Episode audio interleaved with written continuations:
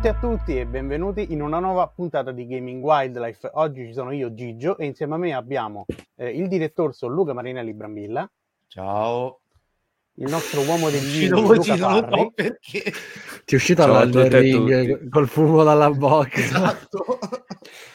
e il nostro esperto Claudio Gugliandro esperto di nulla. esperto, esperto alla fine esperto. sì, sì, Viviamo di domande su cuscini mondo. aeroplani sono a disposizione. Perfetto Vabbè, esperto di Overwatch va bene quello sì sta. sì quello, quello, quello eh? va bene quello, quello te lo tieni stretto come titolo perfetto. siamo qui eh, per il consueto recappone mensile per riassumere i tanti eventi accaduti in questo febbraio 2022 che eh, tralasciando le questioni geopolitiche delle quali non credo sia opportuno occuparsi, ma che insomma ecco, ci preoccupano, ma non ne parliamo ovviamente. Ma come? Eh, Gigio, non, pensi, non pensi che la, la critica videoludica debba occuparsi ogni riferimento a, a colleghi ma, e colleghe guarda in realtà uguale, anzi no è, è assolutamente volontario Allora, a me non me l'ha chiesto nessuno, perciò non interverrò a riguardo, penso. Ma guarda, eh, è arrivata una richiesta formale di cambiare il nome del podcast in War Wildlife. Infatti ho fatto un orsetto con l'elmo, ho fatto come nuova copertina. Ok, perfetto. Vedremo se saremo costretti a fare una cosa simile. Esatto. No, diciamo che nel frattempo continuiamo a rimanere nel nostro magico mondo dei giochini eh, e abbiamo tante cose da dirci anche perché questo è stato il primo il mese diciamo dove ci sono state anche diverse uscite molto pesanti a livello videoludico eh, in termini di insomma titoli anche di un certo spessore come ne parleremo più, più avanti. Ma apriamo la notizia con eh, sì la notizia apriamo la puntata con la notizia diciamo che ci ha colpito di più a inizio febbraio ovvero la censura su Martha is Dead. Eh, per, cap- per, dare un po' di dettagli, Martha is Dead è il mm. nuovo titolo di LKA Studio, che è uno studio italiano, se non mm-hmm. ricordo male, che mm-hmm. ha pubblicato, sempre se non ricordo male, The Town of Light.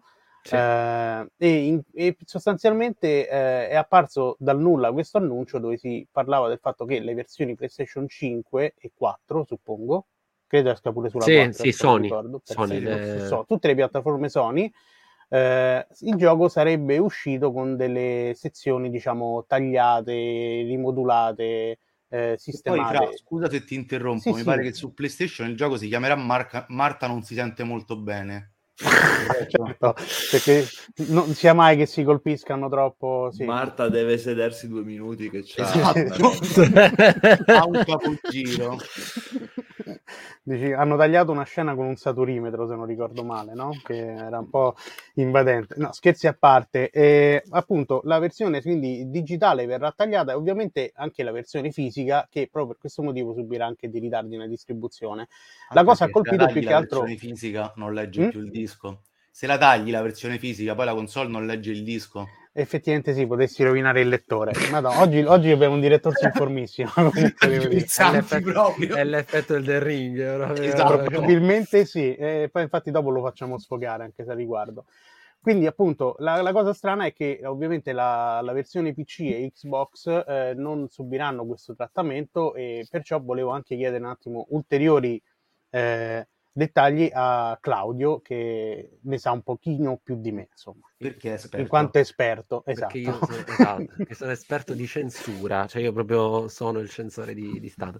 Eh, allora, no, eh, facendo una breve, come dire, sintesi di quello che poi abbiamo scoperto essere effettivamente stato censurato, perché nel mentre il gioco è stato pubblicato a fine febbraio, se non sbaglio, lo stesso giorno tipo di Elden Ring, il giorno 25, il giorno 26. Forse il giorno prima, mi pare il 24. 24. O, o, il giorno prima, ok.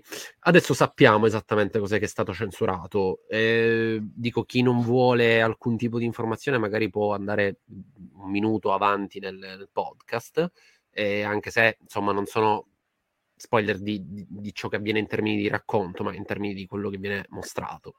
E, ehm, mh, per voi va bene se lo se, sì, se racconto? Così? Sì, sì, prego. Ah, sostanzialmente le parti principali sono tre e alla fine si è scoperto che non sono state eh, rimosse, ma è stata tolta l'interazione. E sostanzialmente la prima sequenza è quella dove c'è una sequenza onirica dove Giulia, che è la, la protagonista, eh, no, eh, non la protagonista, è uno dei personaggi del racconto, eh, strappa proprio il volto al cadavere. E questo si era visto eh, nella demo. E tutti pensavano che sarebbe stato l'elemento censurato. Ed effettivamente è stata rimossa l'interazione su PlayStation. Poi la seconda è quella dove è esposto il cadavere di Marta e Giulia per controllare se la sorella aveva una determinata cosa prima di morire, le sventra il, la pancia e, e, tira fuori. Anche perché feto. sventrare altre parti del corpo la vedo difficile. E, e, e, e sì, hai ragione. e, tira fuori eh, il feto dal, dal, da, dalla pancia, appunto, della sorella. E nella, ter- nella, nella terza sequenza eh, viene raccontata, quindi attenzione, questo è importante, non viene mostrata, ma viene raccontata l'esperienza in manicomio di Giulia, che racconta di come si masturbasse costantemente tutto il giorno fino a farsi del male, fino a, a perdere sangue. E queste sono le tre parti censurate dove può avvenire una cosa, o si decide a inizio gioco, e questo vale per tutte le versioni, di giocare in una modalità censurata, e quindi il gioco automaticamente fa saltare quelle fasi, ma questo è, è disponibile anche su Xbox e su PC, oppure nella versione, diciamo, teoricamente non censurata, su PlayStation queste parti ci sono, si vedono, ma non sono interattive. E io non so qual è la vostra opinione al riguardo. Per me il fatto che non siano interattive lo rende peggiore. Perché eh, cioè io avrei preferito a quel punto una censura e basta.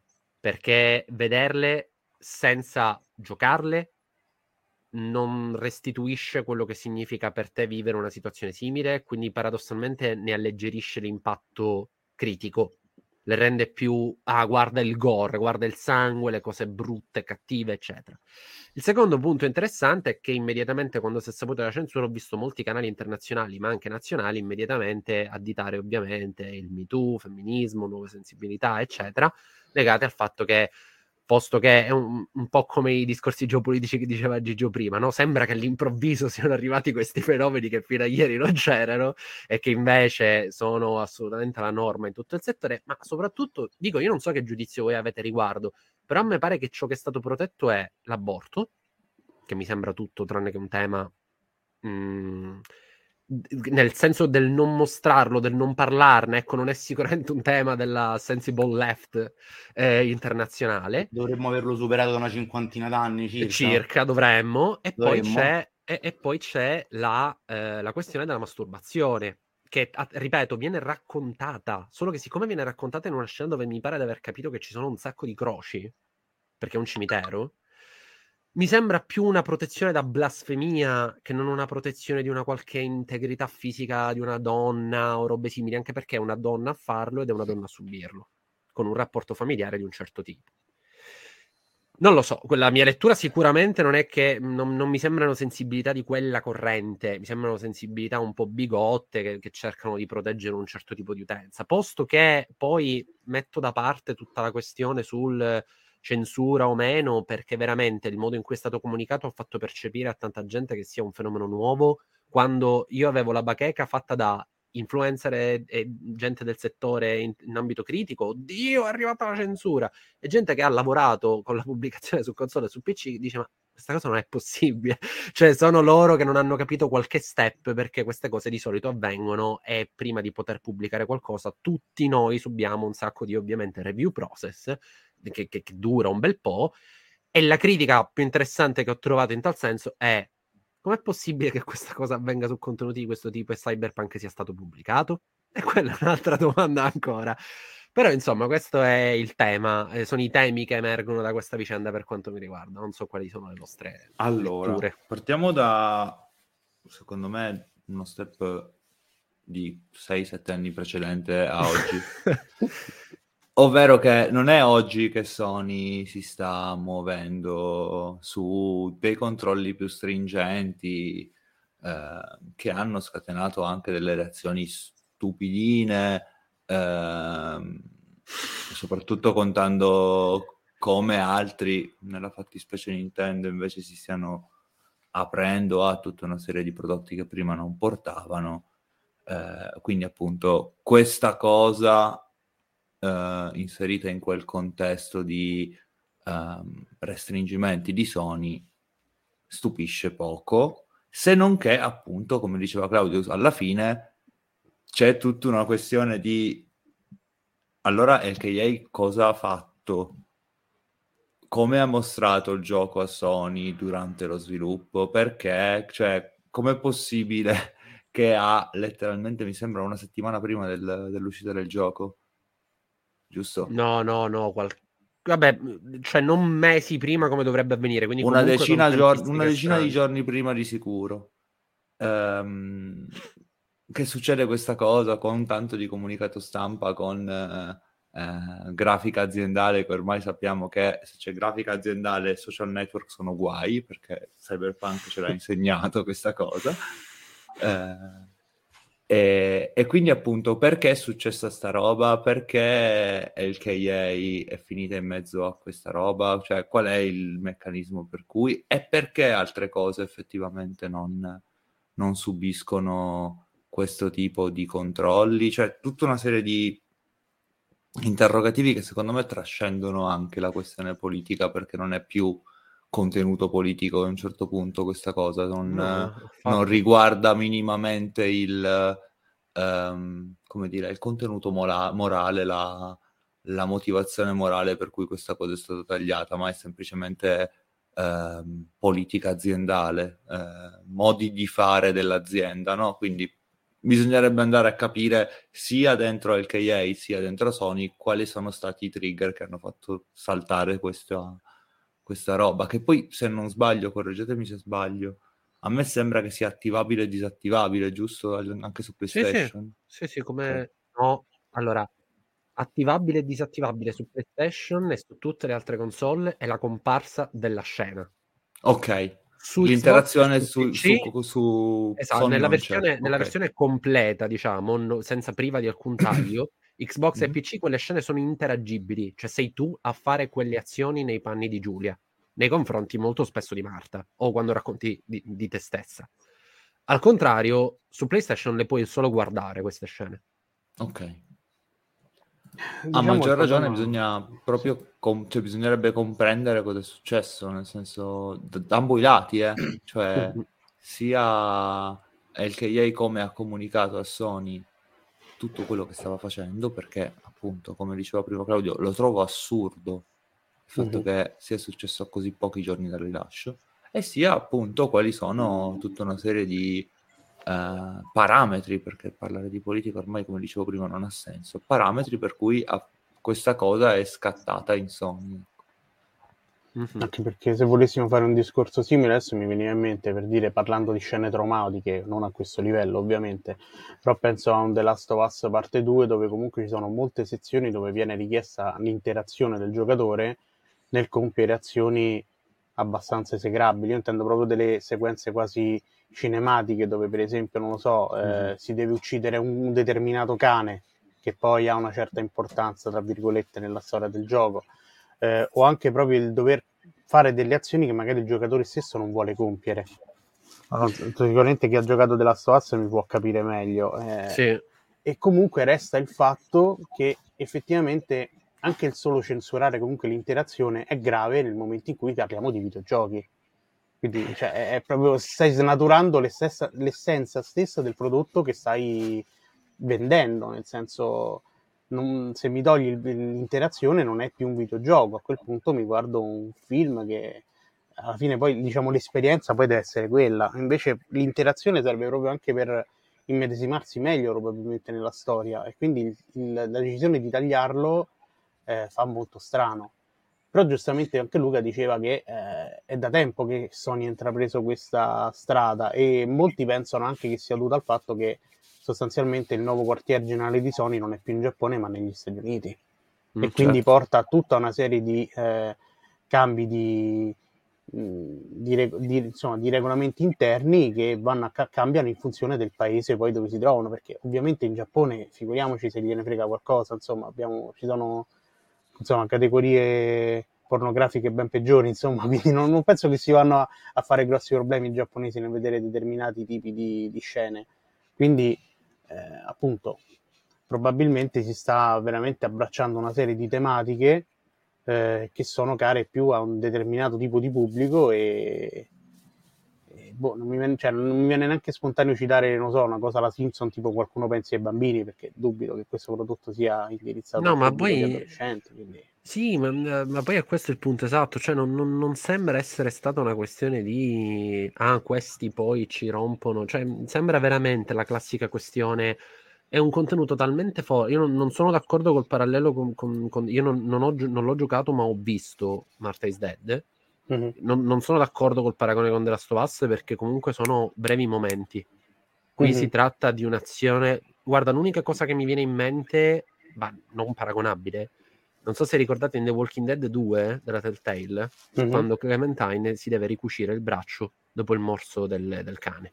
Sì, E, e- e- proprio devi materialmente guardare l'ago che entra nella carne, no? Ecco, Mhm. immaginate però di farlo al contrario, col fotorealismo, non il cartunesco eh, in, in quella sorta di shell shading di- di- del gioco Telltale. Veramente, veramente crudo. Eh, da fare è una cosa che, che ti ripugna, mentre in The Last of Us il contesto è anche un po' fallo o muori, lì è anche una questione di momento onirico, è, è- è veramente pesante, veramente pesante, eh, cioè, almeno ripeto, secondo me molto di più di un The Last of Us. E Ma io- ai livelli di gratuità o, o no, contestualizzato e sensato rispetto a- Allora, faccio una premessa, eh, che è il motivo per cui io non prenderei mai una scelta come quella di Sony. Io l'horror di quel tipo là non lo capisco, cioè per me quella stragrande maggioranza di eventi ehm, splatter, macabri, gore, li guardo quasi sempre come un aspetto che comunque deve soddisfare l'occhio piuttosto che dire qualcosa. Io non, non riesco a viverli con, con- con- a, a dargli un significato così profondo rispetto a quello che stanno cercando di dire. Quindi non ti dico che per me è gratuito, però penso che fossi stato io avrei scelto delle cose diverse da mettere in scena per dire quello che si stava cercando di dire. Dopodiché questo non significa "Ah, va bene, allora togliamo tutto, ovviamente.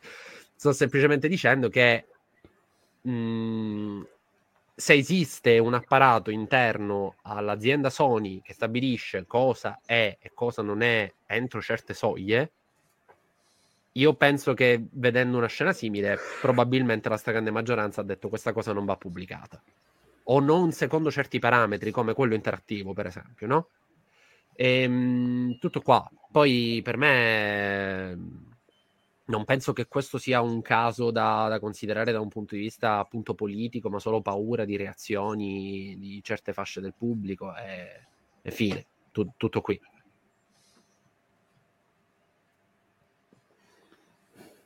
Non so se, se, se- se la- se l'altro Luca... No, io non ho nulla di, di intelligente da aggiungere in realtà a, Ok.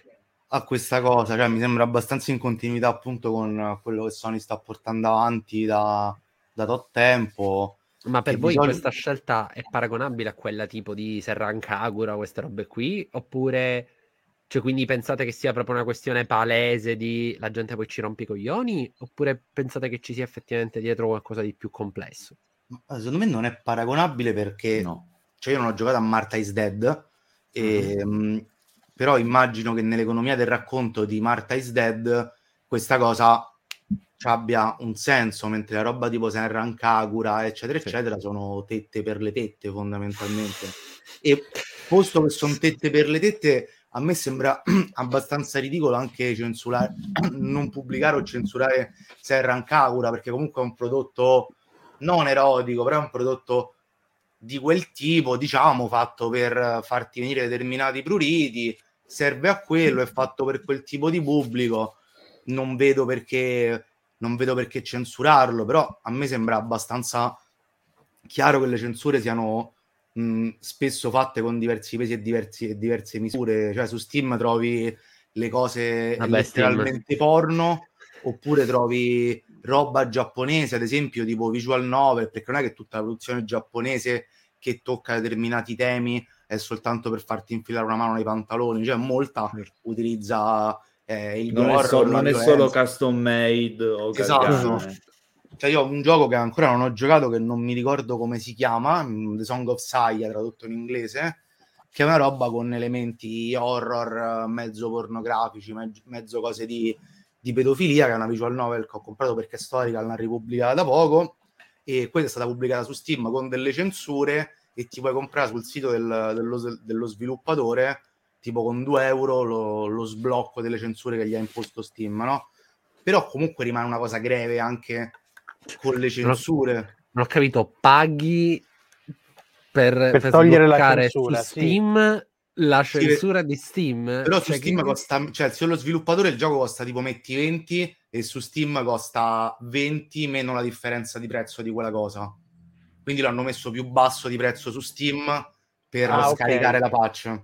Okay. Quindi poi si compensa il prezzo. Ok, pensavo, sì. pensavo, che, fosse, pensavo che stessero cercando di guadagnarci da togliere no, la censura, non, per fortuna no. Non pare una paraculata. Però e poi ci sono altre cose che magari su Steam però censurano, mentre certo. ne hai altre peggiori.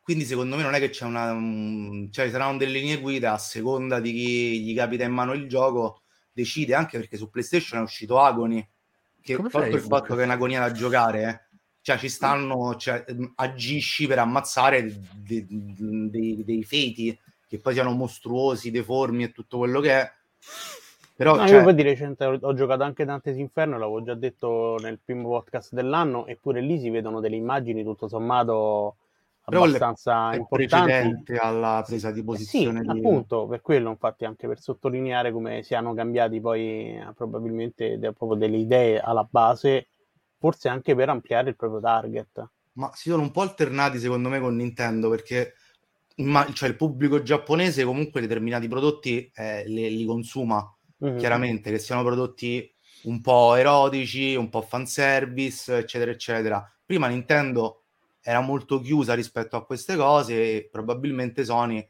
ci vedeva una nicchia di mercato da prendersi.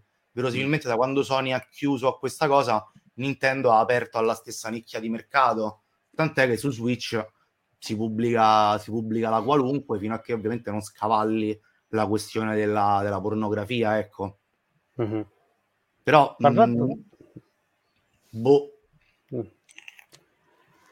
Beh, io credo che potremmo già, visto l'abbiamo citata, potremmo parlare a questo punto di Nintendo, che questo febbraio ha fatto parlare per due motivi particolari. Il primo è buono, ovvero il Direct, eh, che, ha, che, ha, mostrato un po', la, un po', quello che ci aspetta, insomma, nella prima metà dell'anno, tra l'altro.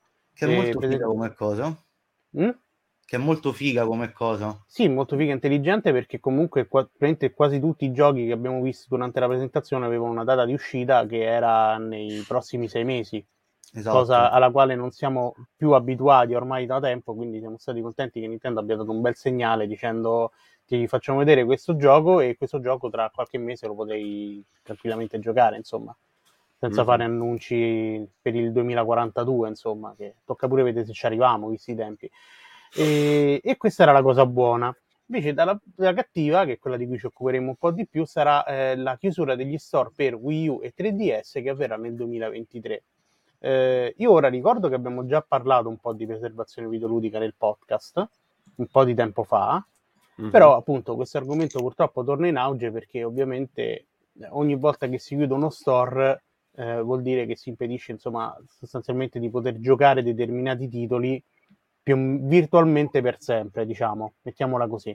Eh, ed è una cosa che poi riguarda anche, si potrebbe anche ampliare a, magari anche ai giochi online, per esempio, che una volta che vengono disattivati i server eh, non hanno più ragione d'essere.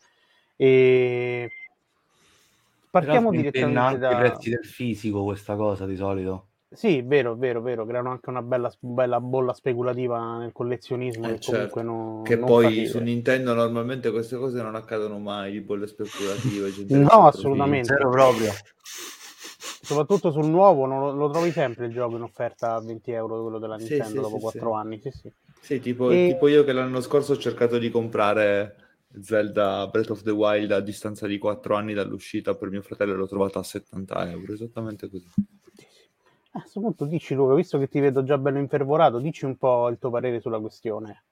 Ma allora, eh, intanto vi invito a recuperare la puntata podcast che abbiamo registrato con Andrea Dresseno circa la questione della preservazione videoludica, perché appunto eh, lui si occupava ormai del FU eh, Archivio Videoludico di Bologna, che è stata un'esperienza meravigliosa e sicuramente lui ha il polso eh, sulla situazione molto più di noi. Cosa ne penso? Ne penso che questa cosa non fa altro che alimentare eh, tutta una serie di ragionamenti tossicheggianti circa il videogioco, perché mi immagino le levate di scudi delle persone che sono contro il digitale e dire ecco, ve l'avevamo detto che non sarebbe andata da nessuna parte. Eh? Tutte le volte che chiudono uno store di console vecchie succede questa cosa. Quando inizieranno a chiudere ufficialmente eh, i server di 360 e PlayStation 3 sarà un macello, perché sarà un macello, sarà un bagno di sangue letteralmente. E la cosa che a me spaventa è che viviamo in un mondo in cui c'è tutta una serie di uh, prese di posizione di coscienza riguardo al packaging, all'utilizzo di determinati materiali, um, alla consapevolezza di certe cose. E poi sul videogioco abbiamo da una parte la, la lobby del polivinilcloruro che continua a dire ah no facciamo i packaging giganti con dei libroni di carta alti così come Kuma che Gigio ha davanti a, dietro di sé, quindi belli spessi, belli, belli patinati, giganteschi, e dall'altra gente che invece spinge per il digitale, che vuole tutto sul digitale, però su server che sono sempre disponibili, che non devono essere spenti mai, eh, che consumano una quantità di energia, soprattutto in questo periodo in cui l'energia inizia a essere più costosa del solito. Cioè, riusciamo a pensare a qualcosa di sostenibile e preservabile della memoria che metta il videogioco in centro e non metta il nostro uso in centro, perché entrambe le vie sono semplicemente sull'uso e non sul mantenere il videogioco che dovrebbe essere invece il, il cardine. Sembra strano che io dica qualcosa sul prodotto e non sull'esperienza, però effettivamente questa volta al centro no, dovrebbe perché... essere il prodotto. Sì, dal punto, dal punto, di vista dell'archivistica bisogna concentrarsi sul prodotto, cioè è normale che sia così. Eh, ma infatti il discorso eh, che fai tu, secondo me, assolutamente centrale, cioè, ma, ma, è stata anche la risposta che la, la fondazione l'archivistica dei videogiochi ha, ha detto, cioè, lasciando stare la questione della proprietà intellettuale, che per me è un concetto barzelletta, ma lasciamo stare. Vabbè, vuoi, vuoi, evitare l'acquisto commerciale per tutta una serie di motivi che non puoi tenere in piedi server, eccetera. Ok, ma l'accesso legale dal punto di vista della ricerca storica, scientifica sul mezzo espressivo videoludico è ridicolo che questa cosa non sia libera. Perché, ma, ma, più che altro perché poi abbiamo gli esempi di quello che avviene col cinema. E oggi leggiamo i testi cinematografici. Purtroppo non abbiamo la versione di Europa 51 che Rossellini pubblicò negli Stati Uniti. Perché non ce l'abbiamo? Perché non si faceva archivistica. Oggi che lo sappiamo, ma perché non possiamo fare archivistica per, per poter studiare bene questo cavolo di mezzo? È, è, tutto qui, cioè il fatto che non riusciamo neanche a concepire che ci sia una, una via alternativa tra i difensori eh, con lo scudo alzato dei principi aziendali che vanno contro loro stessi, ossia, siccome non vogliamo tenere in piedi, appunto, ripeto, i server per poter scaricare gioco X all'infinito, chiudiamo tutto. Va bene, chiudete tutto, però, per esempio, il codice lo si prende, lo si dà a un ente internazionale, certo. come ce ne sono faccio, miliardi. Io faccio una domanda in più, faccio una domanda anche in più, perché nel momento in cui ci sono effettivamente enti come appunto archivio videoludico vengono chiusi dopo sei anni perché ah, improvvisamente i ministeri competenti si rendono conto che questa è una spesa troppo alta. Cioè, qual è, qual è la, il discrimine per cui ehm, certe cose vanno mantenute e certe no? Cioè il, il videogioco è, è, minore, qual è la, la questione? Non capisco. Beh, parafrasando intanto il gatto in tang- come un gatto in tangenziale dove c'era il mantra con la cultura non si magna, che è sostanzialmente... però, però l'esperienza, l'esperienza del videoludico si inserisce in un'altra esperienza culturale importantissima non per l'Italia ma per l'Europa che è quella di Cineteca. Cioè mm-hmm. Cineteca è riuscita a resistere perché per fortuna ha una storia non di meno di dieci anni, ma decine di anni di storia importante nel panorama europeo, quella parte dello stesso locale, tra l'altro, perché erano nello stesso posto, è riuscita a sopravvivere, al videoludico purtroppo no. Cioè, è, è, è brutto che succeda così, con Ma tutto il rispetto di Cineteca, che è uno dei posti più importanti per la cultura cinematografica europea, però. Ma, ma- ma poi c'è anche il supporto che hanno dato ad altri sviluppatori pa- a livelli grandi, eh, parliamo di Forza, parliamo di Gears Sì, of ma War. poi, ma cioè, poi banalmente anche- lo svilupparti che, che organizzavano insieme ad Ivan Venturi, perché lo organizzavano lì, cioè tutta una serie di cose importantissime per, per lo sviluppo, non solo per, per l'appassionato, no? Vabbè, è sempre il discorso, insomma, che appunto ci dovrebbe essere maggiore attenzione nei confronti della, della preservazione, tutto qui, perché poi è il motivo per il quale a me danno fastidio le opere di remake e remastered, perché fossero in un, in un settore che culturalmente ha perfettamente coscienza di quale sia il suo passato.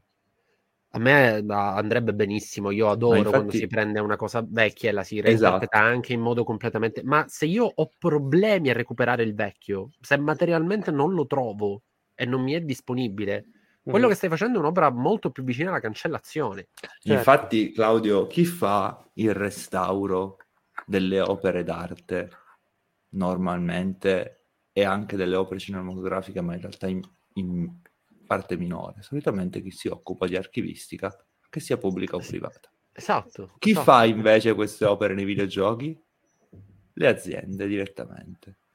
Non c'è nessun tipo di spazio per l'ente pubblico o privato che Sì, si ma- occupa di conservazione. Ma, eh, Cioè, ma- ma infatti, ma infatti Io vorrei è che non- ci fosse un, un ente di restauro del videogioco, sarebbe una roba bellissima. Che vai nei No, ma- ma festival non e solo, c'è il serve restauro anche- in 2K di Space Invader, sarebbe una meraviglia. Sì, ma, ma non solo, serve anche una copertura, proprio un- una percezione culturale. Di... Cioè, Ah, faccio un certo, esempio. certo. faccio un Quella- esempio. quello è il, è il passaggio precedente a quello che dico io. Eh, sì, cioè, no, però anche parallelo, nel senso, quando si prende Tolkien, no, dato che è tema di, di- di questo periodo, quando si prende Tolkien e c'è la questione, ah, i personaggi neri, le donne alte, basse, la barba, eccetera. Perché a mio parere quella non può apparire come cancellazione? Perché cancellazione prevede la scomparsa dell'originale Mhm. Che mi sento di poter dire che al momento per qualche altro secolo Tolkien originale non scomparirà, mi sento di Mhm. poter affermare. Probabilmente la serie TV scomparirà nel, nel percepito comune dopo due settimane, mentre Tolkien mi sento di poter dire che non scomparirà. Al contrario, quello che succede per esempio con uno Shadow of the Colossus, se non è disponibile la versione originale e quello che puoi giocare è solo quella porcheria con i collezionabili in giro, che annienta completamente il significato di vuoto che quel cavolo di gioco cercava di comunicare, li stai cancellando. Perché io materialmente non ho la possibilità di andare a sperimentare e posso solo immaginarla. E quindi, cioè, per me è una cosa che, che, nonostante sia teoricamente la stessa azione, da un lato è una cosa bella perché è una reinterpretazione, che è una cosa che è sempre bello reinterpretare, dato che non vai in alcun modo a impattare sul passato. E nella seconda c'è il rischio che veramente tu lo vada a sostituire, anche perché viviamo una cultura dove in quel lato c'è la storia, il come. Nel nostro settore si guarda la tecnica. E quindi Non per solo, forza Shadow of the Colossus anche- Remastered è meglio perché è rimasterizzato. Certo, c'è anche il tema del fatto che, a differenza di qualunque altro tipo di opere d'arte, se tu prendi un eh, quadro e lo restauri, quadro rimane. Un videogioco, se tu lo restauri, devi tener conto ovviamente anche della piattaforma di supporto, dell'eventuale emulazione. Sì, quello poi ovviamente E questo altro è, è un quello è un altro altro problema gigantesco, il fatto che Certo. il- credo più del 90% dei giochi sono vincolati a specifici supporti. Cioè non è come appunto il cinema che banalmente la tecnologia si evolve, però tutto quello che c'era prima è recuperabile. Nel senso No, ma puoi io- semplicemente riportarlo. Sul videogioco questa cosa non può succedere. Devi fare il porting. Devi fare il Eh sì. porting, quindi ci devi andare a lavorare. Emularlo, tutta una serie di robe. Sì, ma, ma- ma infatti le istituzioni teoricamente fanno anche quello. Cioè, sono, sono istituzioni come i musei che vanno pure a ristrutturare, non solo poi imprese private che fanno... eh, do- cioè, si potrebbe anche fare un lavoro di questo tipo, no? Certo, certo. Peccato. Che poi le- i musei già li hanno iniziati a raccogliere i videogiochi. Quindi non è che sai, stiamo parlando di un futuro assolutamente. No, no, chiaro, assolutamente. Quindi C'è tra l'altro se siete in quelle zone eh, andate assolutamente a visitarla, c'è fino, credo, metà aprile, una mostra a, mi pare, o, v- o Vicenza o Trieste, uh, non mi ricordo quale delle due, um, che si chiama Videogames, in cui un collezionista è proprietario di un bar che si chiama Arcade Story, una roba del genere, che ha decine se non centinaia di cabinati, ha deciso di metterli a disposizione per tutte le persone che vanno a visitare la mostra per quanto vogliono, a Trieste, creando, creando, questo contesto di divulgazione scientifica, divulgazione accademica, divulgazione mm. museale, mm. insieme alla promozione della propria eh, come dire, attività, identità aziendale, tutto quello che, che ne consegue, perché il suo, il suo obiettivo è quello di recuperare anche pezzi particolarmente pregiati della storia arcade mondiale, proporli ai suoi clienti, in questo caso proporli anche a un pubblico museale. Mi sembra una roba da supportare su tutta la linea. Per me è molto scomodo, per tutti i presenti qua credo sia molto scomodo. Eh beh, però... sì, è un po' fuori mano. però effettivamente sì, è una bella iniziativa considerando che anche in Giappone la cultura arcade comincia a morire e se muore in Giappone la cultura arcade sostanzialmente possiamo con, decretarla con, proprio... Con Sega che sta chiudendo i suoi, esatto. i suoi palace, cioè è una roba assurda. Quindi se muore la cultura me. arcade in Giappone, proprio muore la cultura arcade in tutto e per tutto, insomma, quindi Chiaro. penso che sia necessario, insomma... A cominciare a muoversi per agire e ovviamente, come diceva giustamente Claudio, cominciare ad avere una percezione del videogioco anche sotto il punto di vista culturale, insomma, senza limitarci al mero consumo. Quindi non lo so, adesso lo dirò a caso, per esempio supportando operazioni come Kuma, che è, guarda caso è qui a mia destra, e, e, approfitto anche per parlare di glitch, più che altro perché oggi è uscito un nuovo video. Yes. Mm, quindi ecco, se ci avete ascoltato finora, dopo la puntata potete andare su glitch e vedervi Tanto il canale è lo fantasie... stesso, quindi basta sì, sì. che... Potete vedere le splendide fantasie di potenza di Hitman eh, e, e sentirvi... E, alla fine l'hai doppiato tu, giusto, Cla? No, no, questo è tornato Diego perché io ero leggermente impossibilitato. Quindi ci ha pensato Diego. Ci ha pensato Vabbè, Diego. stai pensando a delle robe sicuramente roba di studio, no? Quelle cose inutili che non portano nulla nella vita. Assolutamente sì.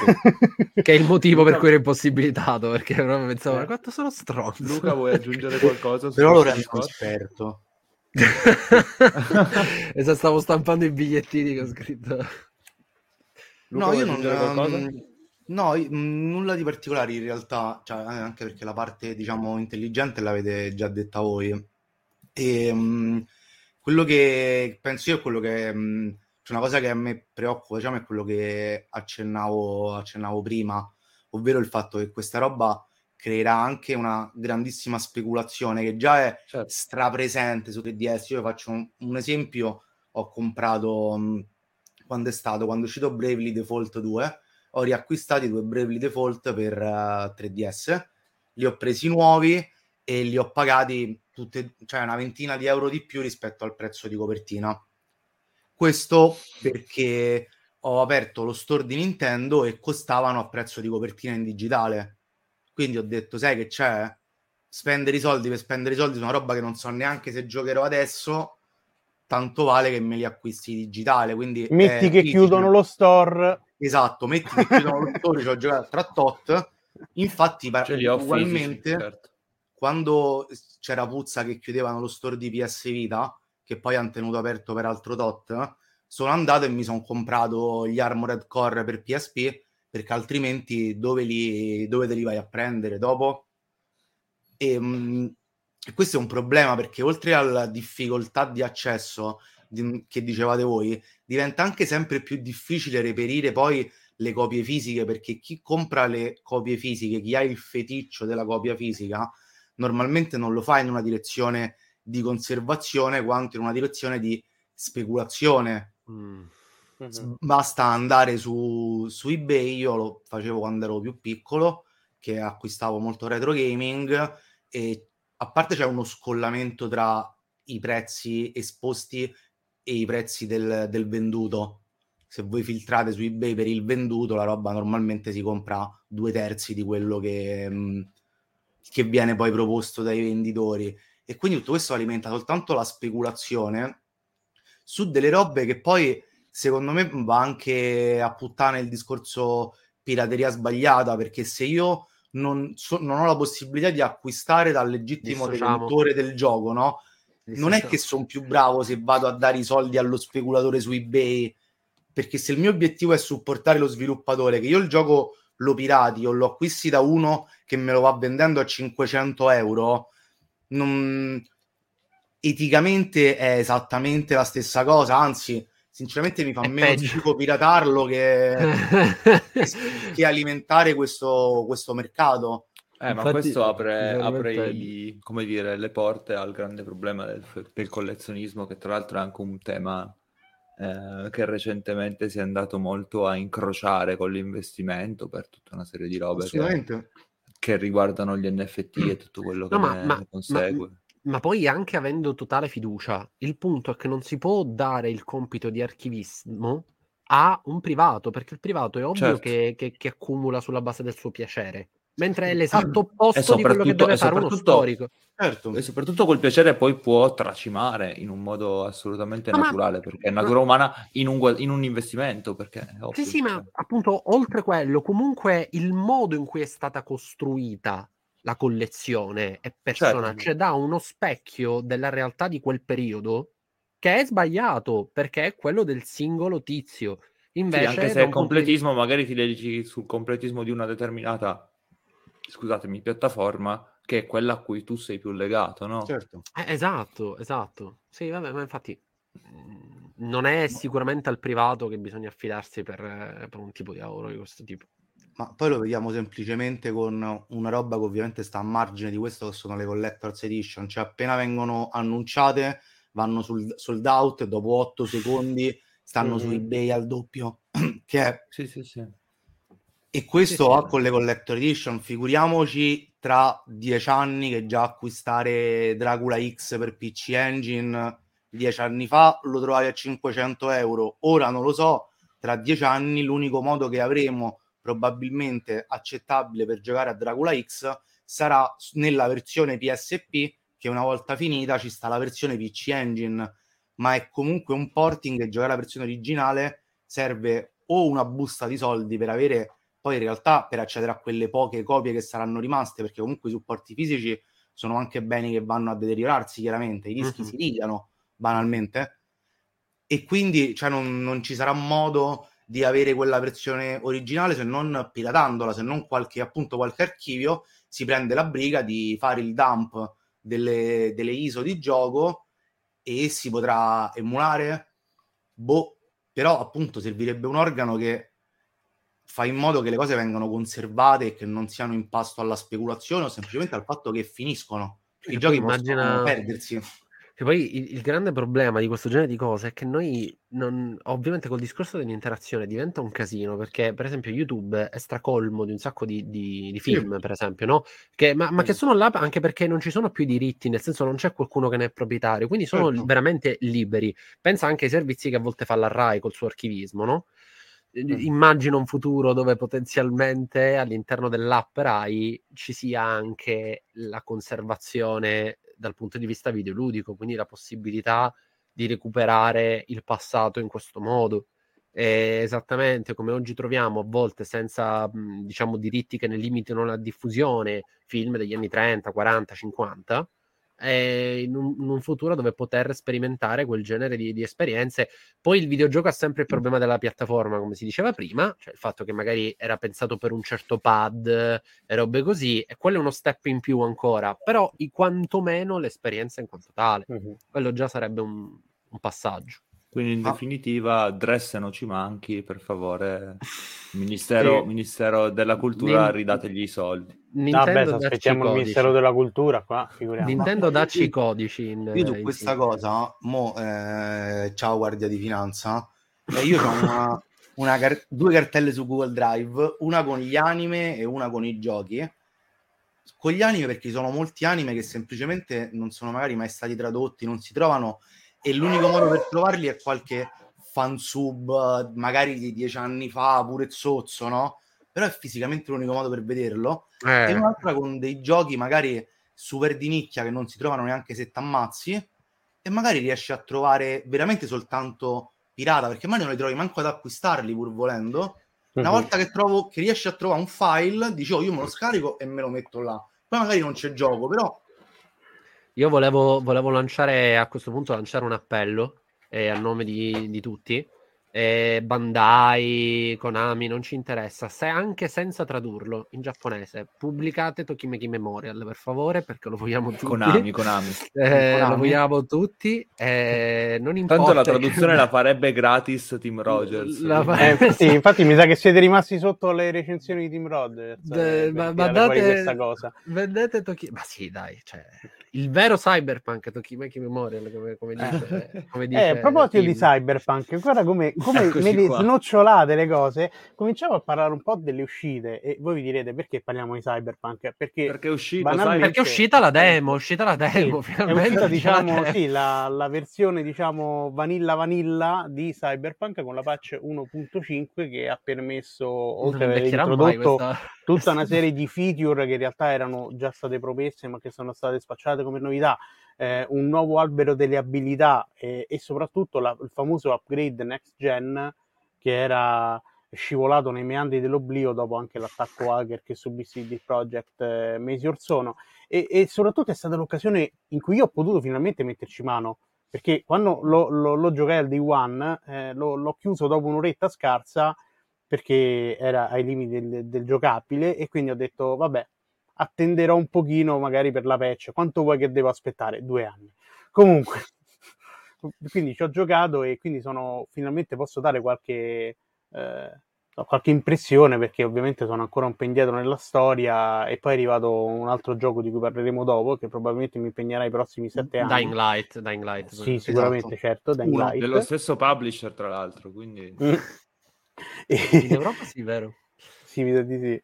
E, e quindi niente, ho, ho messo mano a questa opera che effettivamente mi sembra proprio che avesse proprio tanto da dire, ma che poi c'è qualche cosa comunque che, che è andato storto e non, non lo so, avverto sempre di un po' di dissonanza ogni tanto in quello che Mm. faccio, in quello che vorrei Allora, fare e che non posso se- fare. E, e mi è dispiaciuto tanto perché secondo me a livello di ambientazione ha il suo perché, fa, Mhm. fa un sacco di cose bene, però ne fa anche tante in maniera un po' pedestre. Vabbè, Ok. insomma, un tripla. Allora, eh, io il gioco l'ho giocato... Sì, a parte, a parte quello che sostanzialmente è un tripla. Io il gioco l'ho giocato praticamente rasciandolo e finendolo a un livello imbarazzante a ottobre di- dell'anno scorso, una roba del genere, in attesa poi di spolparlo in modo serio quando sarebbe uscita la patch, quindi adesso. E, mm, mi trovo in realtà abbastanza d'accordo con quello che dice Gigio, se non che, eh, a parte che secondo me il gioco ha dei problemoni grossi di ambientazione, perché quel gioco, quella serie potrebbe essere ambientata ovunque, Mhm. ehm, Ah, quello sicuro. però è scritto benissimo, Mhm. ha una scrittura che io sinceramente non mi aspettavo e che mi vergogno quasi a dire che un gioco del genere è scritto bene, contando Beh. che io con, con CD Projekt non ho mai avuto esperienza, era la mia esperienza in Eh, assoluto ti chiedevo se... prima eh, Ok. con quel tipo di scrittura e con quel tipo di gestione delle secondarie soprattutto e quindi eh, mi ha incredibilmente sorpreso però mi mancava cosa che parzialmente si sta recuperando adesso con eh, le implementazioni gli aggiornamenti e gli accorgimenti della versione Samurai o 1.5 che sia mi mancava un po' di contesto vivo mi mancava un po' di ehm, capire perché quelle bande erano posizionate in quel luogo lì, cosa significava averle, perché adesso è sempre molto basso, perché non c'è nessun tipo di reputazione legata alla gang, non c'è quella,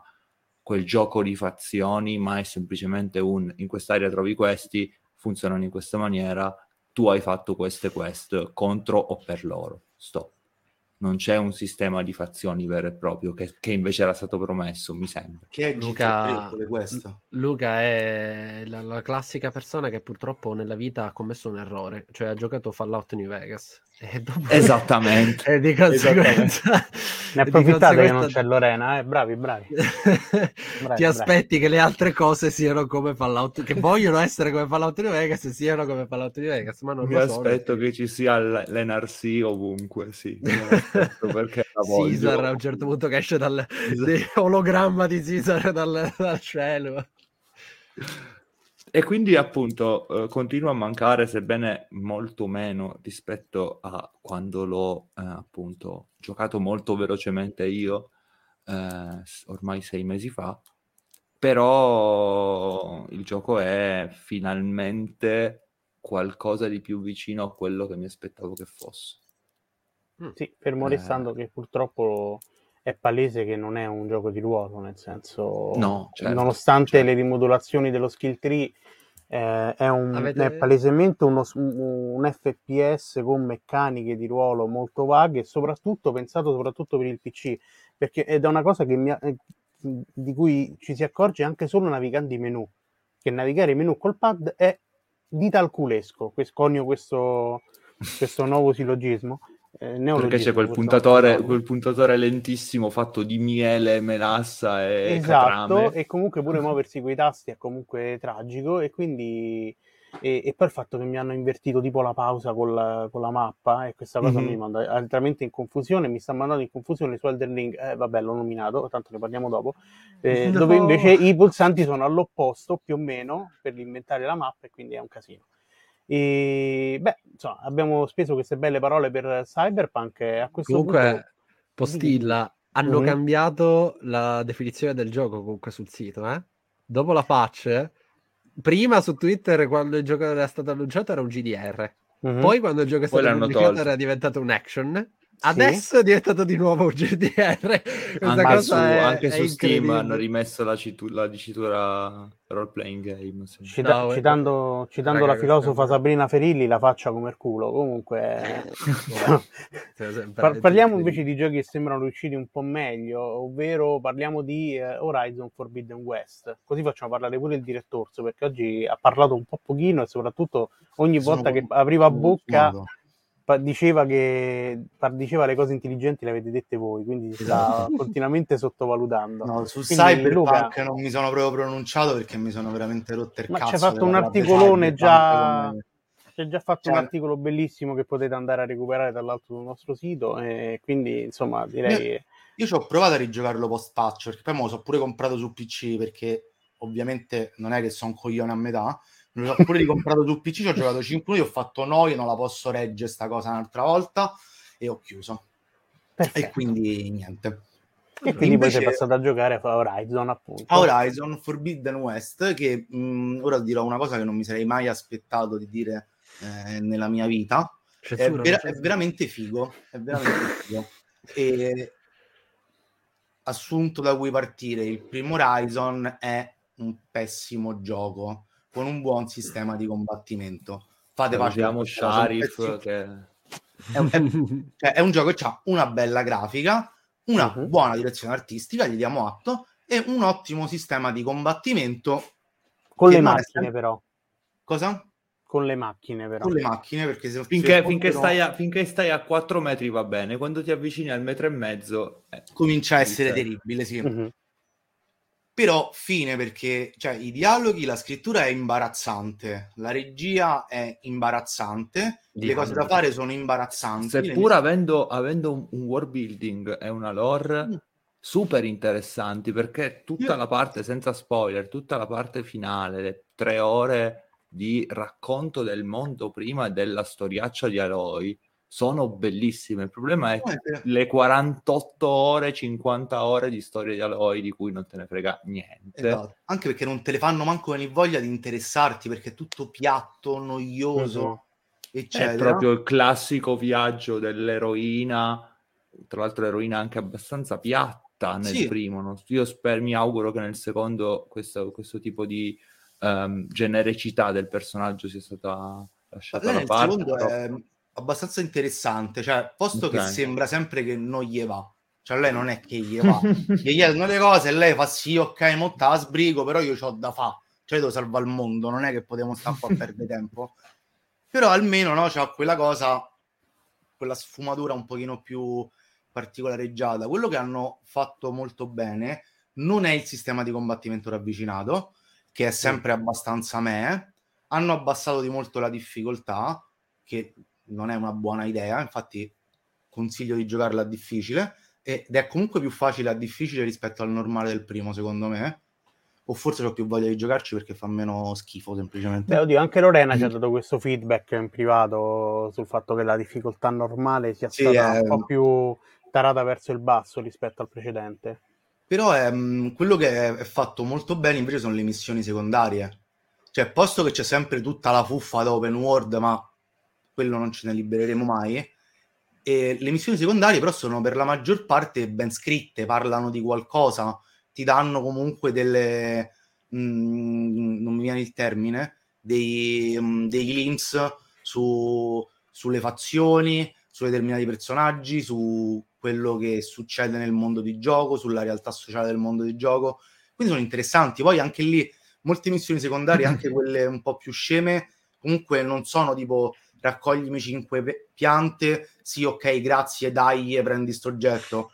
Hanno quel minimo di scrittura, quel minimo di contesto che comunque nobilita anche le attività un, un po' più sceme, che peraltro sono listate proprio nel menu come commissioni, non come missioni Mm. secondarie. Mm. Tra l'altro le missioni secondarie sono ab- abbastanza ben amalgamate con il racconto principale, tant'è che alcune missioni secondarie si bloccano e ti appare scritto devi prima completare la missione principale X per poter avanzare in questa. Mm. Quindi il lavoro proprio di design delle quest è fatto in modo tale che siano piuttosto organiche al racconto generale. Chiaramente non è che sia questo racconto fuori di testa, cioè è sempre lì. Per, per Però quanto ha delle formalmente, quantomeno... Insomma, Esatto. CD Projekt ha fatto storia perché mi Sì, sembra sì. proprio di, di vedere quel tipo di, scri- di, Sì, di no, intenzione. assolutamente. Ma poi ha delle sfumature sci-fi, non che il primo non fosse sci-fi, però diciamo sci-fi più, Più sci-fi. più sci-fi, che io ho giocato una 15-20 ore, mi pare, quindi non è che l'ho finito, perché poi è arrivato nostro signore Elden Ring. Ehm, però mh, mi sembra molto più, molto più interessante e poi ovviamente ha un aspetto tecnico che è assolutamente fuori di testa, è veramente Tra l'altro, il commento che mi veniva da fare è anche perché sei la seconda persona che ne parla in questo modo, soprattutto in termine in correlazione con le robe che oggi vengono identificate con CD Red, perché gli altri che già le facevano se ne sono dimenticate, tipo Bethesda, eh, che loro avevano preso un sacco di, di persone da, da CD Red, Sì, quando, da, da The Witcher Guerriglia? 3. Sì, sì, Sì. guerriglia da, da- da The Witcher 3. Ok. sì, Ma infatti anche sicuramente si vede, eh, modo- perché insomma, sì, cioè, nel senso, se Luca mi dice che queste secondarie sono interessanti allo stile CD, CD Projekt, mi mette pure un po' voglia di giocarci effettivamente, perché No, beh, non non hanno hype. mai quella scrittura, eh. Non Però già che sono un po' più interessanti, perché ecco, Esatto. almeno, sai. Cioè, comunque Tra l'altro ormai- tutto. Ormai quella, quella scrittura lì in CD Projekt non l'avranno più perché il main writer di CD Projekt se n'è andato via per fare il famoso quadrupla A incredibile e pazzesco con il Lone Wolf Studios, Crazy Wolf Studios, non mi ricordo come si chiama, che anche questa è una notizia di, Ma tanto... di adesso. Di... Ma, ma tanto Luca, tra poco esce, eh, tra poco esce Weird West, quindi di che stiamo Eh sì. parlando? Ah, tra l'altro, tra l'altro, il vero gioco importante arrivato in questo periodo Mhm. è questo GDR di cui adesso parliamo, che è Alex 2. Che è veramente, che è veramente un GDR della Madonna. ok? È veramente un dico. GDR. A parte che è veramente un GDR. cioè, Tra l'altro di Ilex trovate la recensione fatta da Sì. Federico sul sito. da nostro Federico Barcella. veramente un GDR della Madonna con tutti i suoi problemi, con la scrittura dei personaggi a volte un po' così, ma tanto Vabbè, sono 30 persone e hanno 6 euro. Cioè nel sì, senso- ah, cioè, ma eh, esattamente, esattamente. Eh, voglio dire, mh, chi è appassionato del GDR, nel senso quello, non voglio dire vecchio stampo, il GDR è quello che è veramente il GDR. GDR. Eh, tenete d'occhio Alex perché è veramente tanta roba. Anche perché in un mondo in cui anche FIFA c'ha elementi RPG, Sì. almeno Piranha Bytes, Ormai, eh, esatto. Io, so- io sono terrorizzato di vedere i gameplay di Hellblade. Sono terrorizzato. Sicuramente ci avrà un albero Io abilità. sono terrorizzato a vedere quella barretta in basso con scritto Switch tra l'arma. Io no! Tornare così. Il Attendiamo spendi due pazientemente. punti esperienza, ma perché io Madonna. mi voglio tenere da parte, mi voglio tenere, per chi devo spendere? Madonna, Esatto. ti prego, speriamo di no.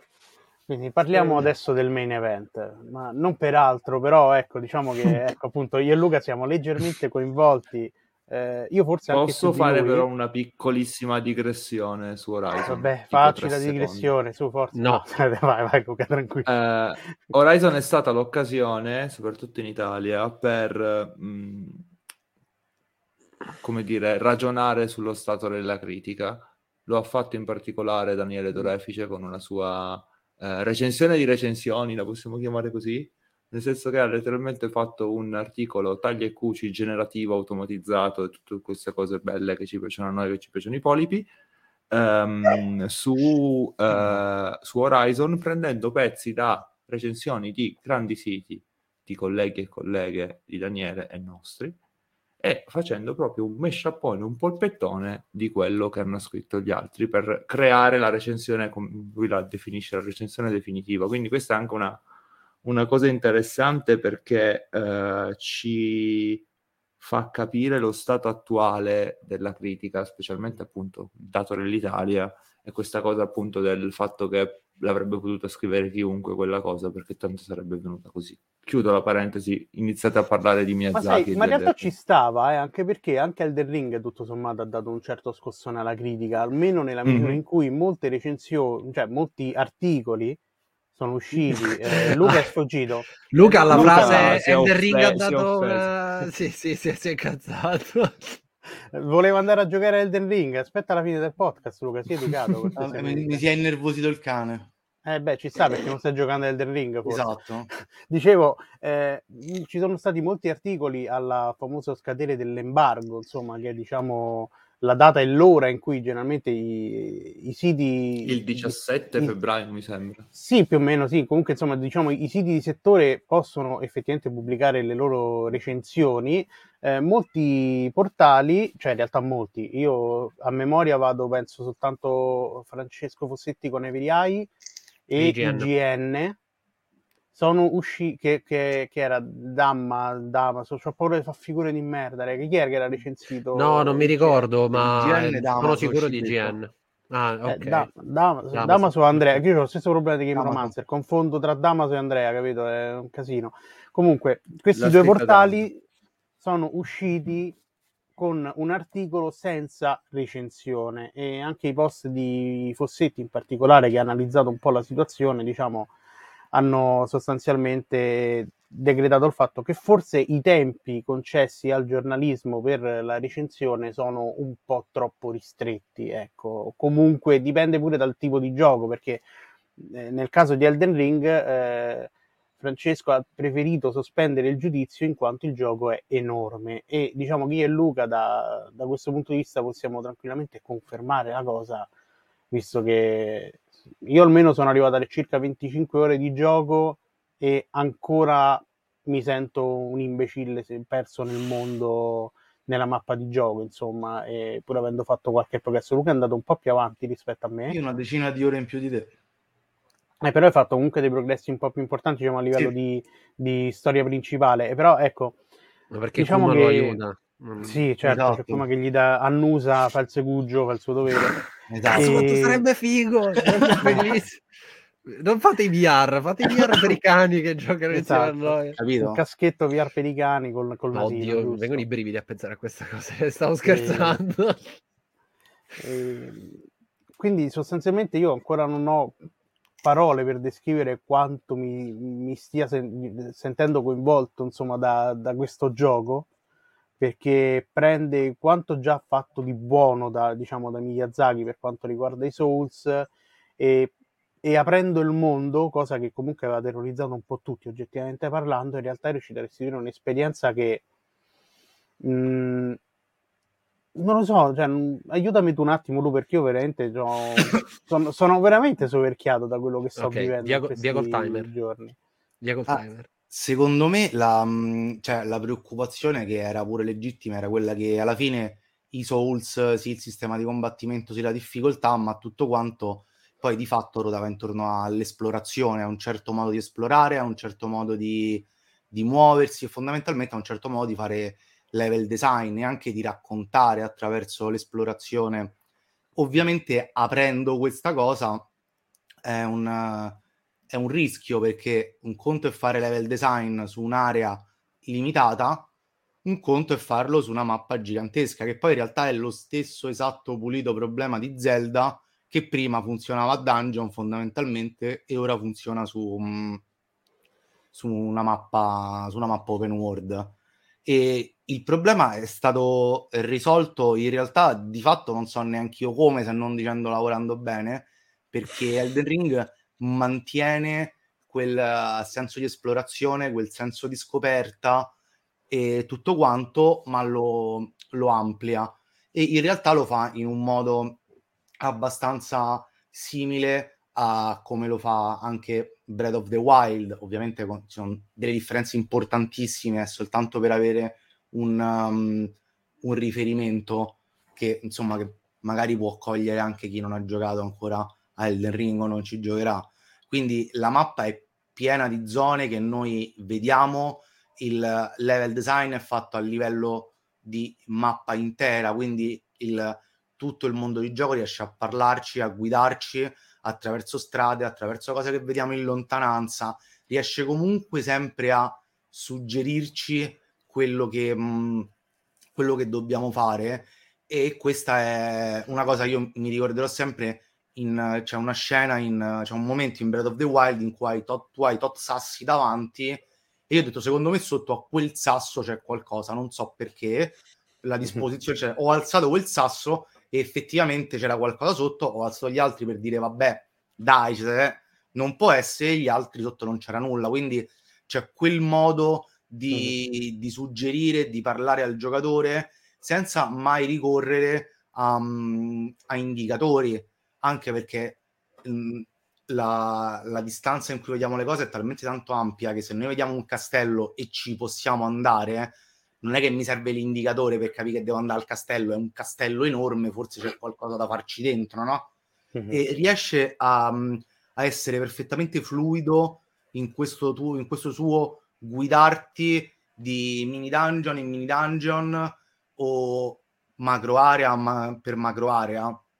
È, è incredibile il modo in cui appunto riesce a farlo, ma la stessa mappa di gioco, priva di indicatori, li possiamo posizionare noi, comunque è una mappa che in qualche modo riesce a suggerirci dove possono esserci dei punti di interesse. Se noi vediamo un gruppo di alberi, verosimilmente ci sta una foresta con qualcosa dentro. Se noi vediamo tratteggiate delle cose quadrate, verosimilmente ci sono delle rovine o delle strutture. Quindi semplicemente guardando con attenzione la mappa invece che farlo come sempre in modo acritico per scegliere la missione da seguire e farci mettere l'indicatore, e, ehm, mh, anche già così il gioco riesce, riesce sempre a guidarci. Peraltro il livello di sfida a me sembra assolutamente onesto. Il gioco dà sempre la possibilità di andare a fare qualcosa di...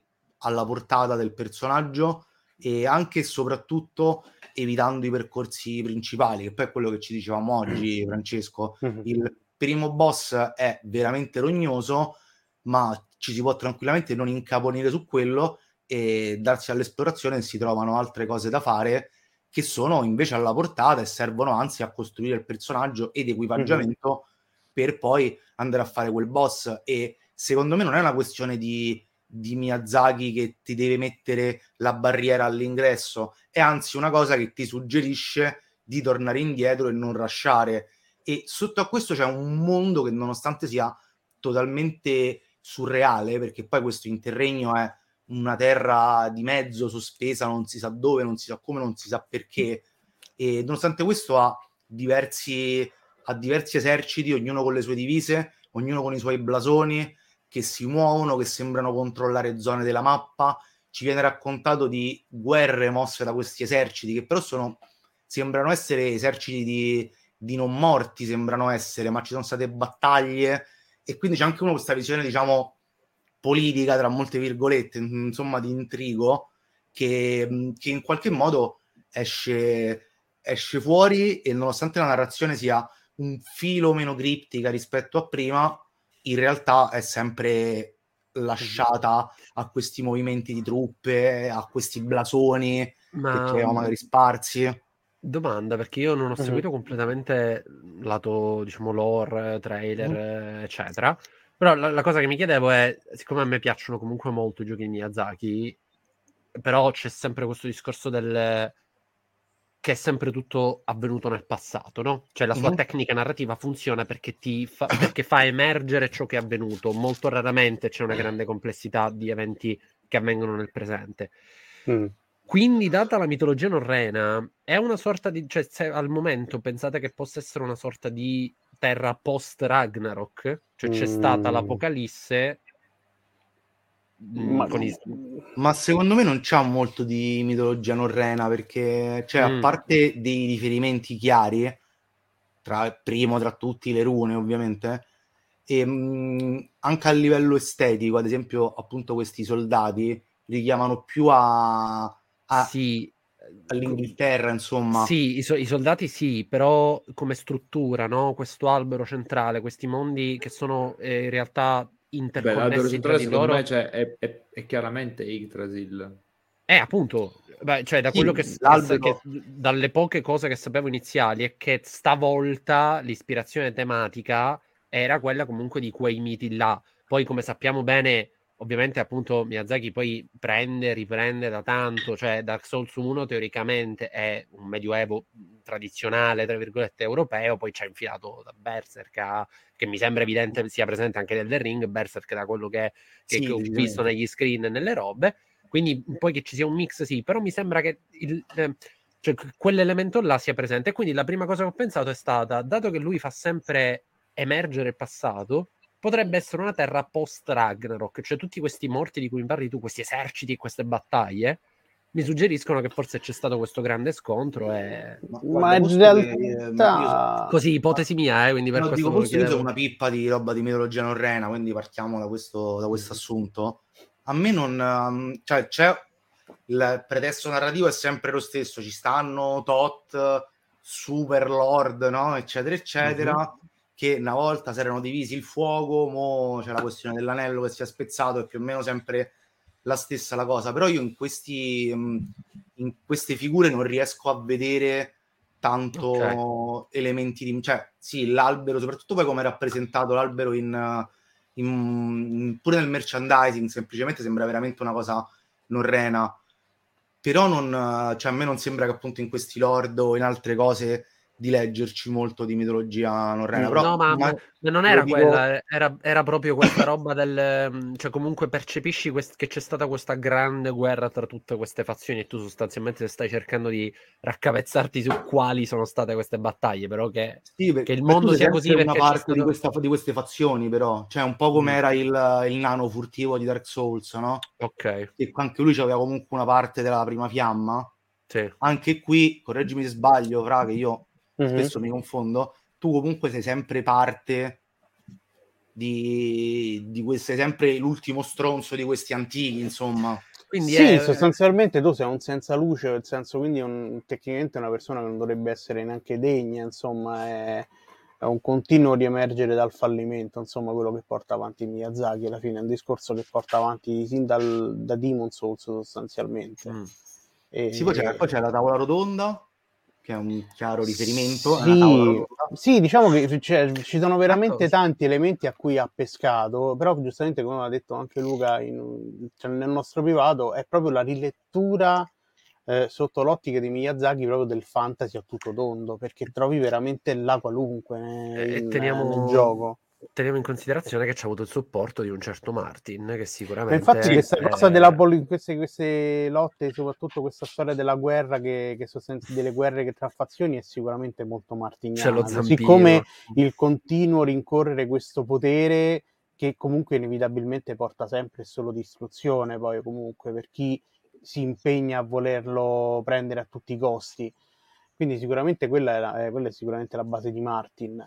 Però ovviamente poi il gioco ecco, è, è comunque la summa proprio di tutta l'esperienza di gameplay che ha creato Miyazaki in questi anni, quasi decenni ormai, possiamo parlare probabilmente in decenni ormai. Sì, oramai... Eh, con, Un'altra cosa a eh, livello narrativo, scusa, ti mhm, interrompo. Luca. Ehm, se tu nel- negli altri Souls eri questo tizio e c'era sì un hub centrale dove magari si raccoglievano persone, figure, eccetera.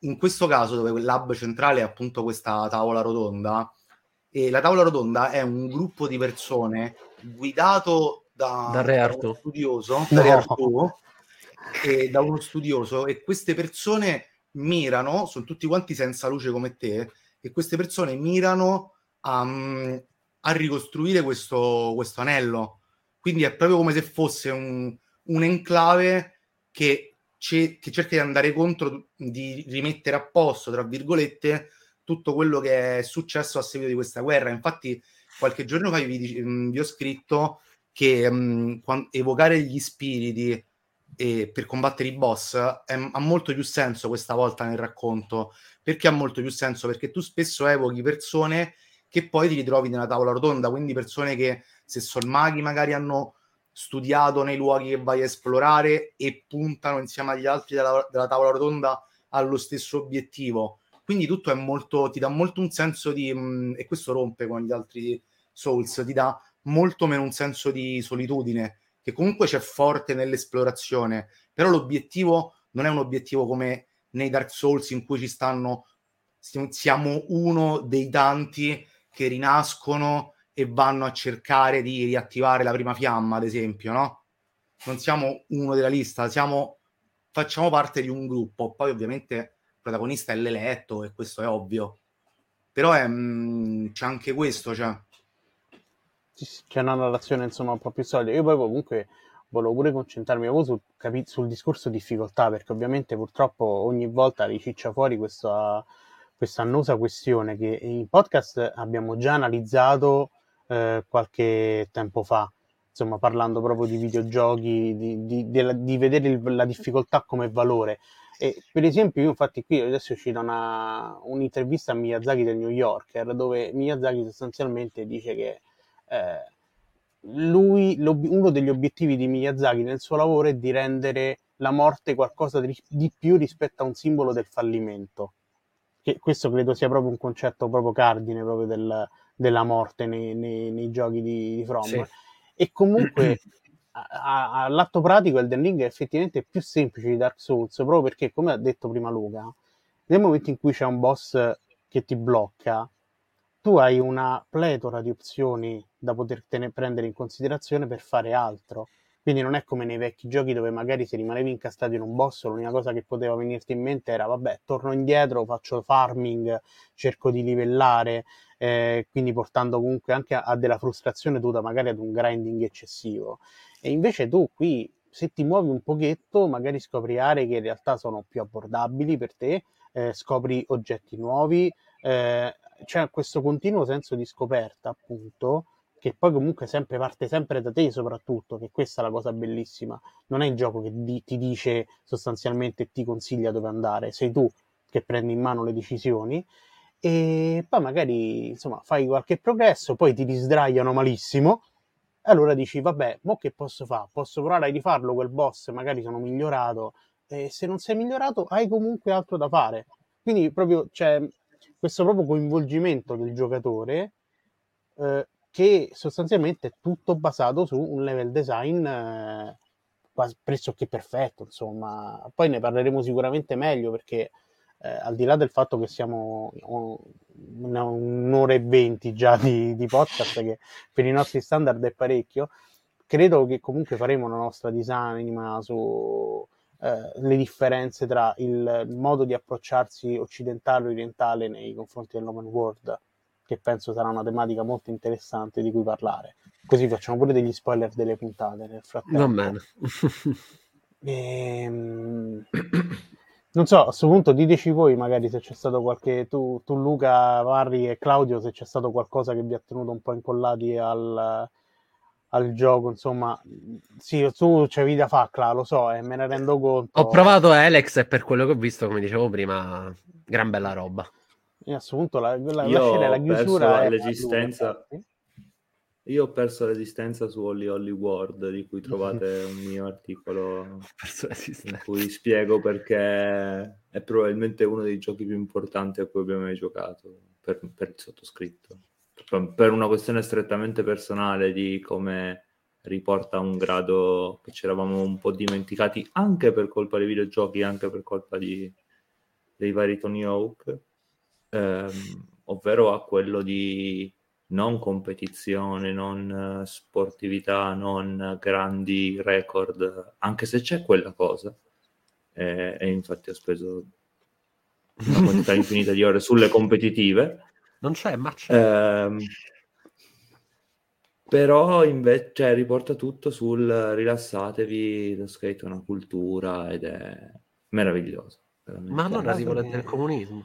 Sì. Eh, alla fine eh, si, si, dà, si, dà, libertà di scelta, no? È quello poi appunto. Il giocatore sceglie se vuole. Sì, perché c'è anche la competizione capitalista. O se vuole rilassarsi, insomma. E esatto.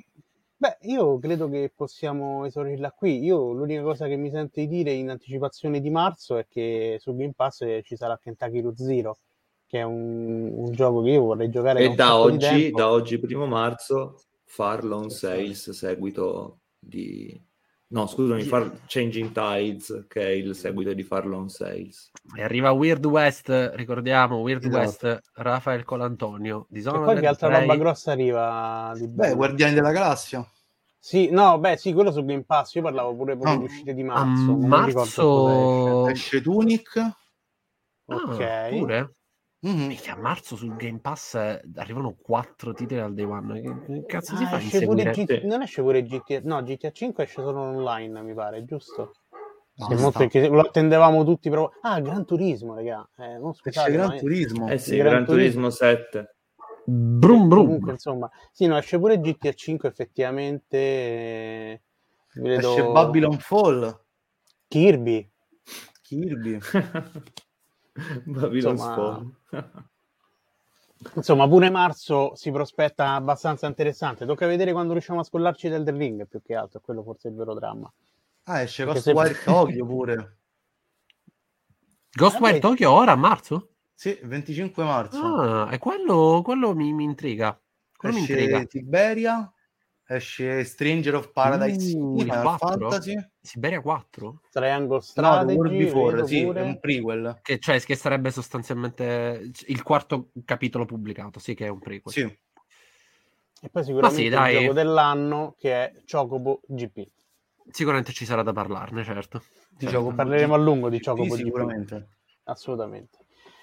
Beh signore e signori direi che abbiamo concluso qui per, per oggi quindi vi ricordiamo appunto, se non ve ne foste accorti, che abbiamo un sito internet, eh, che abbiamo una rivista che prima o poi daremo, regaleremo liberamente buttandola dagli aerei stile d'Annunziano. Appaiono lontre selvagge sul nostro video su YouTube dove potete ascoltare questo podcast, oltre a Spotify, Apple Podcast, Spreaker eh, non lo so, tra un po' anche negli autogrill penso proveremo a venderlo. Sì, già ci no? siamo, già ci siamo. Sì, sì, sì, siamo già, ci trovate, ci trovate tra un, una compilation di musica anni 60 e un disco di Toto Columbia. Ci, no, ci trovate... volesse dire... Di, dico bagni, no, no, nei bagni, nei bagni non ci siamo. Nella, ci no, trovate, bilaccio, no? Ci trovate all'intersezione tra il buio e la Route 66. Questa è una citazione Mamma che mia. chi giocherà i giochi del passo di questo mese capirà il mese prossimo. Che finezza. E niente, oltre a ricordarvi di nuovo, guardatevi Glitch perché è uscito un nuovo video. Eh, diciamo che vi auguriamo una buona giornata, serata, pomeriggio, quello cos'è. E ci risentiamo alla prossima puntata. ciao a tutti. Ring. Alla prossima. Ciao ciao. ciao. ciao.